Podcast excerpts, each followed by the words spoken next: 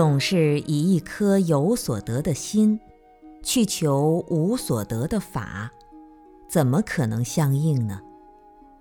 无所得的心便是无所得的法，根本就不用求。这是佛法里面最高深的法，也是生命当中最高深的心。准确的了解自己的心，准确的明白高深的法。这便是正知正见。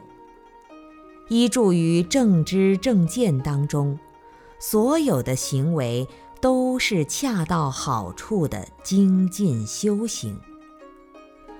佛法就是去除内心的痛苦、烦恼和局限。如果能够没有任何的痛苦、烦恼和局限了，见思尘沙无名都不能局限你了。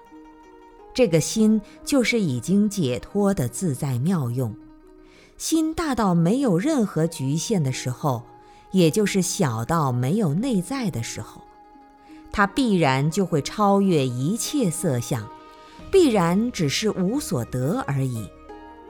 本来如此，这就是圆满微妙的修行，也是不修行的修行。因此，这个不修行就成为最好的修行了。